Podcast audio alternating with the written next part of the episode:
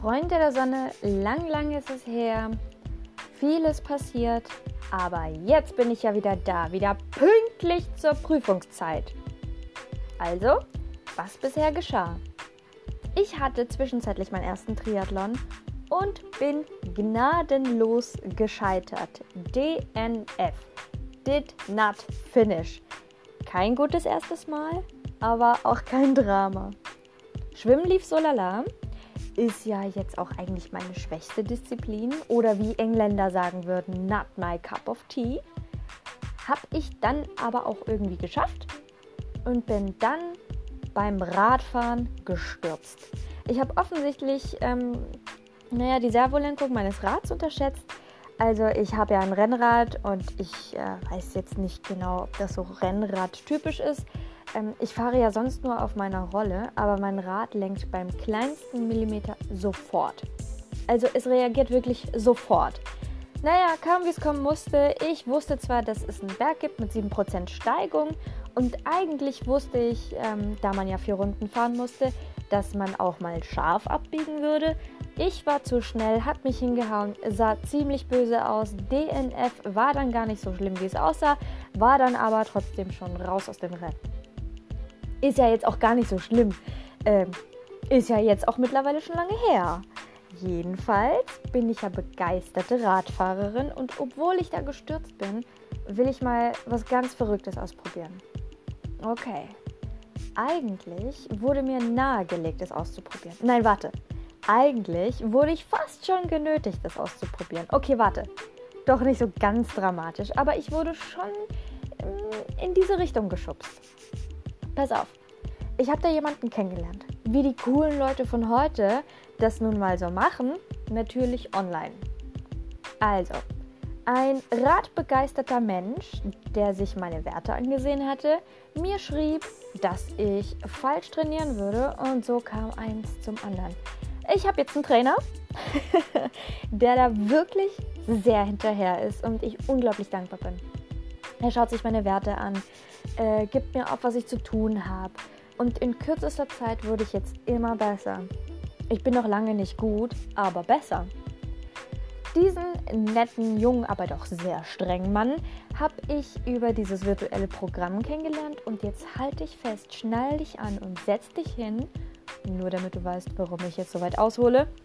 Dieses virtuelle Programm meiner Smart-Rolle startet jährlich eine Kooperation mit einigen Sponsoren und macht eine Art ähm, Germany's Next Pro Cyclist draus. Also nur, dass es weltweit ist und nicht begrenzt auf Deutschland und man am Ende keinen Modelvertrag, sondern mehr so einen Radprofi-Vertrag bekommt. Bei den Männern gibt es dieses Jahr zusätzlich noch 10 Räder zu gewinnen von einer High-Class-Marke und bei den Frauen mh, hm, noch so eine neuwertigere Smart-Rolle, also ähm, die auch ganz neu auf dem Markt ist, glaube ich. Oder da, da kenne ich mich jetzt nicht so ganz gut aus. Jedenfalls, dieser Trainer, den ich da jetzt habe, mm, hat mich dazu bewogen, mich da zu bewerben und das Ganze startet schon am 5. August. Ich bin jetzt also offiziell für die nächste Zeit aus dem Triathlon raus und schaue, wohin mich vielleicht diese Radprofi-Sache führt, falls ich überhaupt so weit komme. We'll see. Falls du dich noch erinnerst, hatte ich ja so brutale Sehnenprobleme und leider entzündet es sich immer wieder total heftig, dass ich dann doch wieder längere Pausen machen muss. Ähm, daran könnte es tatsächlich scheitern. Wäre jetzt auch kein Drama. Ich meine, ich verliere nichts, ich, äh, was ich schon hatte oder hätte. Oder weißt du, wie ich meine? Ansonsten ist noch super viel passiert. Aber um den Rahmen hier nicht zu sprengen, will ich dir von einer langjährigen Freundschaft erzählen, die kürzlich endete. Pass auf. Beste Freunde in der Schulzeit. Also Oberstufe vor allem. War überwiegend eine dicke Freundschaft, die aber auch nur innerhalb dieser Schule stattfand. Privat äh, haben wir uns eher jetzt nicht so oft getroffen wie jetzt andere aus der Klasse oder aus den Kursen. Anyway, darum geht es jetzt aber auch erstmal gar nicht. Also, wir haben uns nach dem Abi aus den Augen verloren und so circa acht Jahre absolute Funkstille gehabt und haben uns dann wiedergefunden, nämlich letztes Jahr. Natürlich über Social Media, ne? also ein Hoch auf Social Media. Das war wirklich eine ganz, ganz große Freude, sie wiedergefunden zu haben. Wir telefonierten unter der Woche fast jeden Tag und wir lachten super viel. Ähm, der Punkt ist jetzt aber, dass die Zeit und unsere Erlebnisse, die jede anders gemacht hat, ähm, uns verändert hatten. Ne? Wir waren nicht mehr so die Mädels aus der Schulzeit. Das ist jetzt erstmal prinzipiell was total Gutes. Ne? Es kam aber auch noch wenige Kommunikationsverständnisse dazu und plötzlich waren wir von Grund auf so verschieden, dass es zwischen uns einfach nicht mehr gepasst hat. So, und jetzt kommt's. Halt dich fest und hör jetzt echt gut zu. Rational habe ich nämlich schon sehr lange erfasst und gewusst, dass sie keine Person ist, mit der ich mich langfristig umgeben möchte. Emotional war ich aber sehr traurig darüber, da sie doch einen emotionalen Wert für mich hatte, gerade auch wegen der gemeinsamen Vergangenheit. Ne? Ich habe noch viele und schöne Erinnerungen an unsere Schulzeit und so. Pass auf, und jetzt wird es interessant. Rational wusste ich also, es ist besser für mich und bestimmt auch für sie, wenn wir es jetzt gut sein lassen. Kennst du den Ausdruck, ich weiß nicht, ob ich lachen oder weinen soll? Genau so war das. Rational wusste ich, es war das Beste aber ich habe Traurigkeit gefühlt. Also traurig sein und rational denken, dass es aber gut ist und wir aber nicht so zusammenpassen, also es wirklich besser ist, dass wir auseinandergehen, hm, das passt, also passt nicht so ganz. Also passierte folgendes. Eins von beiden wird überwiegen. Ich selbst habe nicht in der Hand, ob gleich Trauer oder das Rationale gewinnt. Wenn du dich also fragst, worauf es ankommt, wann und wie sich das entscheidet, dann kommt jetzt die Lösung. Es kommt genau in dem Moment, in dem deine Umgebung auf dich reagiert. Bei dem, also äh, Quatsch anders, bei mir ist es so, dass ich das Problem dann jemandem erzähle und meistens ist es für mich dann auch gegessen in dem Augenblick, in dem ich es erzähle. Aber, und jetzt das große Aber, je nachdem, wie die Person auf meine Erzählung reagiert, schlägt es bei mir ins eine oder ins andere. Natürlich nur, wenn ich so zwischen zwei Dingen schwanke. Weißt du, dieses rationale Wissen oder aber eine Emotion. Beispiel. Ich bin eines dieser Mädels, die bei einer Spinne kreichend im Kreis laufen, sofort ihre Koffer packen, umziehen und sich sogar eine neue Identität zulegen würden. Wenn ich also im Beisein einer Person eine Spinne sehe, weiß ich rational, dass ich dieser Spinne in Millionen Punkten überlegen bin. Ich kann sie wegsaugen, leben lassen oder Millionen andere Methoden finden. Rational weiß ich das. Immer zu jedem Zeitpunkt, auch in dem Augenblick, in dem ich diese Spinne sehe. Emotional fühle ich aber Angst. Die Chancen stehen also 50 zu 50 und eins von beiden wird überwiegen und quasi gewinnen. Je nachdem, wie meine Umgebung reagiert. Und da ist es jetzt echt egal, ob ich nur mit einer weiteren Person äh, unterwegs bin oder in einer Gruppe mich bewege. Es gewinnt immer entweder die Emotion, also die Angst, oder das Rationale. Und ich bin, und dann bleibe ich auch wirklich ganz ruhig. Hm. Wenn also meine Umgebung sowas zu mir sagt wie, oh Mann, ey, hab dich doch nicht so, ist doch nur eine Spinne, mein Gott, immer dieses Drama oder ähnliches. Dann, das ist das Interessante, dann überwiegt die Emotion und ich drehe erst recht richtig durch. Bekomme ich aber so Feedback wie, hey Nyla, ich verstehe dich, kein Problem, komm, ich kümmere mich. Oder so ähnlich, dann überwiegt bei mir das Rationale. Jetzt erkläre ich dir auch warum. Beim ersten Feedback, nämlich dieses, boah, hab dich doch nicht so, oder immer dieses Drama, mein Gott oder whatever. Ne? Also diese, diese Art der Rückmeldung an mich, dass meine Angst und damit meine Person erstens nicht ernst genommen wird und zweitens ich ja falsch ticken muss. Also meine Angst unbegründet ist, wonach ich dann irgendwie dann falsch programmiert bin oder irgendwie falsch ticke oder sogar falsch bin. Also weißt du, wie ich es meine? Also ich habe plötzlich zwei Probleme, obwohl ich bisher nur ein Problem hatte. Verstehst du, wie ich das meine? Ich hatte bisher nur Angst vor der Spinne. Nur dieses Problem, Angst vor dieser Spinne. Dieses Feedback würde mir aber ein zweites Problem verursachen, nämlich, dass ich ja falsch ticke und zack, habe ich zwei Probleme. Und die Emotion Angst überwiegt dann über das äh, Rationale. Bei der zweiten Variante, nämlich Verständnis oder so Aussagen wie, hey Naila, ich kümmere mich um die Spinne. Geh du ruhig mal da hinten hin oder hol mal was zu trinken oder whatever. Da fühle ich mich verstanden und meine Angst wird irgendwie auch verstanden. Also es geht mir nicht unbedingt darum, ob meine Angst nachvollzogen wird oder auch nachgefühlt wird oder so. Das ist mir so ziemlich egal. Ähm, darum geht es mir auch gar nicht. Aber glaub mir, in diesem Augenblick, in dem ich dieses Feedback bekomme, überwiegt einfach das Rationale so sehr über die Emotionen, dass ich mich sogar selbst um diese Spinne kümmern könnte. Das gleiche auch mit Höhenangst oder Flugangst und so weiter. An dieser Stelle möchte ich anmerken, dass ich keine Psychologin bin und auch keine Studien oder sowas darüber gelesen habe. Ich gebe hier lediglich meinen Erfahrungsschatz wieder.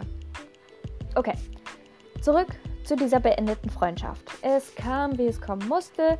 Ich rief also erst meine beste Freundin an, die war nicht zu erreichen, dann mein Bruder, der war auch nicht zu erreichen und so ging ich die Liste meiner Vertrauten durch, bis ich jemanden gefunden habe, was äh, Glück war, denn äh, so vielen Leuten vertraue ich mich da jetzt auch nicht an. Wir erinnern uns an die Game of Thrones Folge. Jetzt muss ich leider sagen, dass es Werbung war, oder? Also diese Folge enthält Werbung. Ich will es nur mal gesagt haben. Unbezahlt natürlich, aber ich muss es mal sagen. Okay, so, ich habe also jemanden gefunden. Diese Person hörte sich das in Ruhe an, wie die Freundschaft endete, und sagte mir dann, und das zitiere ich jetzt, also Achtung, also inhaltlich, ne? Jetzt nicht wörtlich, aber trotzdem Achtung. Hey Naila, kennst du den Ausdruck, dass man nur in harten Zeiten erkennt, wer ein wahrer Freund ist? Das würde ich so überhaupt nicht unterschreiben. Ich würde sagen, wer in harten Zeiten nicht erkennt, wer seine wahren Freunde sind, der hat Menschen nicht verstanden. Es gibt Menschen, mit denen kannst du unglaublich viel Spaß haben, Partys machen, viel unternehmen, viel erleben. Das sind aber auch ganz oft so Statusmenschen. Mit denen kannst du nur oberflächlich reden und bleiben. Wenn sie selbst ein Problem haben, es dir erzählen und du für sie da bist, dann sind sie dafür wirklich dankbar. Aber wenn du dann selbst in dieser Situation steckst, mm, dann wollen sie oft von dir nichts wissen oder haben keine Zeit für dich. Das meinen die erstmal per se auch gar nicht böse. Die wollen nur einfach eine High-Status-Umgebung. Also, und so war das mit deiner Freundin, also aus Sicht der anderen Person gesprochen, auch. Wärst du schon Anwältin, hätte sie sich vielleicht ganz anders verhalten und ihr wart bestimmt noch äh, befreundet. Wenn du aber eine echte Freundschaft willst, wie du sie definierst, dann musst du dir Menschen suchen, die deine Werte und Prinzipien teilen, auf die du dich verlassen kannst. Aber das sind dann meistens auch ganz stetige Menschen, die jetzt keine Spaßkanonen sind, aber dafür immer da und loyal.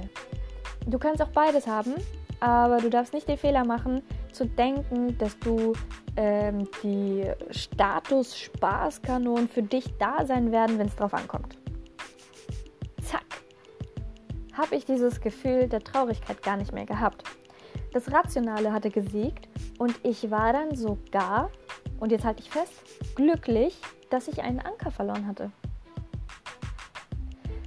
Ein Tag nach diesem Gespräch mit dieser Person habe ich mir dann Gedanken über meine Emotionen gemacht. Ähm, denn du wirst es dir wahrscheinlich schon denken, das läuft ja alles so ziemlich automatisch und ziemlich unbewusst, dass ich das bisher so jetzt noch gar nicht wahrgenommen hatte, wie ich es dir jetzt hier gerade erzähle. Also auch zum Beispiel diese Spinnsituation. Mir ist dabei Folgendes aufgefallen.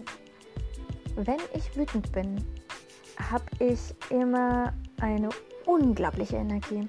Passiert nicht oft, dass ich wütend bin, aber wenn ich wütend bin, dann bin ich so richtig wach und kann die krassesten Wattwerte meines Lebens treten und ich habe einfach wirklich sau viel Energie.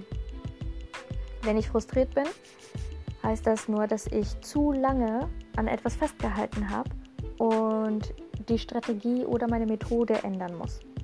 Jetzt kommt der Clou an Frust. Frust heißt nicht, also ich bin zwar da schon genervt und so, aber bei Frust habe ich ähm, Energie. Ich habe noch Energie. Nicht so viel wie jetzt bei Wut, aber bei Frust habe ich schon noch Energie. So. Anders ist es jetzt bei Resignation.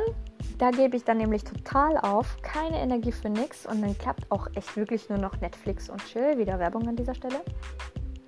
Und ich glaube, die gefährlichste Emotion, wie ich aber finde, und da nochmal der Hinweis, dass ich keine Psychologin bin und hier nur aus Erfahrung spreche, beziehungsweise jetzt an dieser Stelle einfach sage, was ich denke. Ich glaube, die gefährlichste Emotion ist Scham. Sich für etwas zu schämen, ist das Schlimmste, was einem passieren kann. Also vielleicht nicht das Schlimmste, was einem passieren kann, aber schon ziemlich schlimm. Da diese Emotion, jedenfalls soweit ich das beurteilen kann, nichts bringt, ne? keine Energie, aber auch nicht richtig resigniert, also irgendwie kompliziert. Ich kann mir sogar vorstellen, dass Scham Menschen kaputt macht oder machen können. Ob sie sich jetzt für ihr Aussehen oder eine Neigung, einen Fetisch oder ihren Job oder eine Herkunft schämen, das kann einen echt kaputt machen, weil es dich irgendwie so behindert. Weißt du, du kannst dich dann nicht so entfalten. Vielleicht schämst du dich für dein Äußeres, also ziehst du nicht die Kleidung an oder färbst dir die Haare nicht so oder wie auch immer. Weißt du, wie ich es meine? Und das schon fertig machen, glaube ich. Nun zu meiner Prokrastinationszeit. Da war es jetzt äh, auch oft so, dass ich sehr wütend oder frustriert war. Und anstatt zu erkennen, dass ich noch Energie habe und die jetzt nutzen könnte, bin ich freiwillig in die Resignation gegangen und ich habe dann für den Tag quasi aufgegeben. Ne? falls mir hier Prokrastinierer zuhören, Sport hat mich da diszipliniert. Vielleicht hilft dir das ja auch so. Musst halt dranbleiben. Das ist halt die einzige Voraussetzung. Es muss ja auch nicht schwer sein. Du musst jetzt noch nicht von 0 auf 100 starten, aber das hat schon echt viel gebracht. Also wirklich richtig cool. Naja, okay. Ähm, ich sehe gerade, dass die Folge jetzt doch schon ziemlich lang geht. Ich bin auch echt gespannt, ob das bei dir ähnlich ist oder sogar ganz anders. Ich meine, das, was ich dir jetzt hier auch erzählt habe, hm, das ist ähm, mit dieser Freundin, das war innerhalb eines Tages für mich gegessen. Aber das zu verstehen, was da passiert mit dem Rationalen und der Emotion, dass ich irgendwie beides fühle oder hab oder weißt du, wie ich meine? Das eine denke ich ja, ich weiß das ja und das andere fühle ich aber. Und also, hm, wie das dann ist mit den Emotionen, das war wirklich ein Prozess, bis ich das verstanden habe. Also ich erzähle das jetzt hier so, ne? aber es hat länger gedauert, bis ich das verstanden habe. Jedenfalls ist es bei mir so. Ich bin gespannt, ob das bei dir auch so ist. Mach dir mal Gedanken darüber. Es würde mich echt interessieren, wenn du mir dann schreibst. Okay, also in diesem Sinne, Ende gut, alles gut, mach's gut.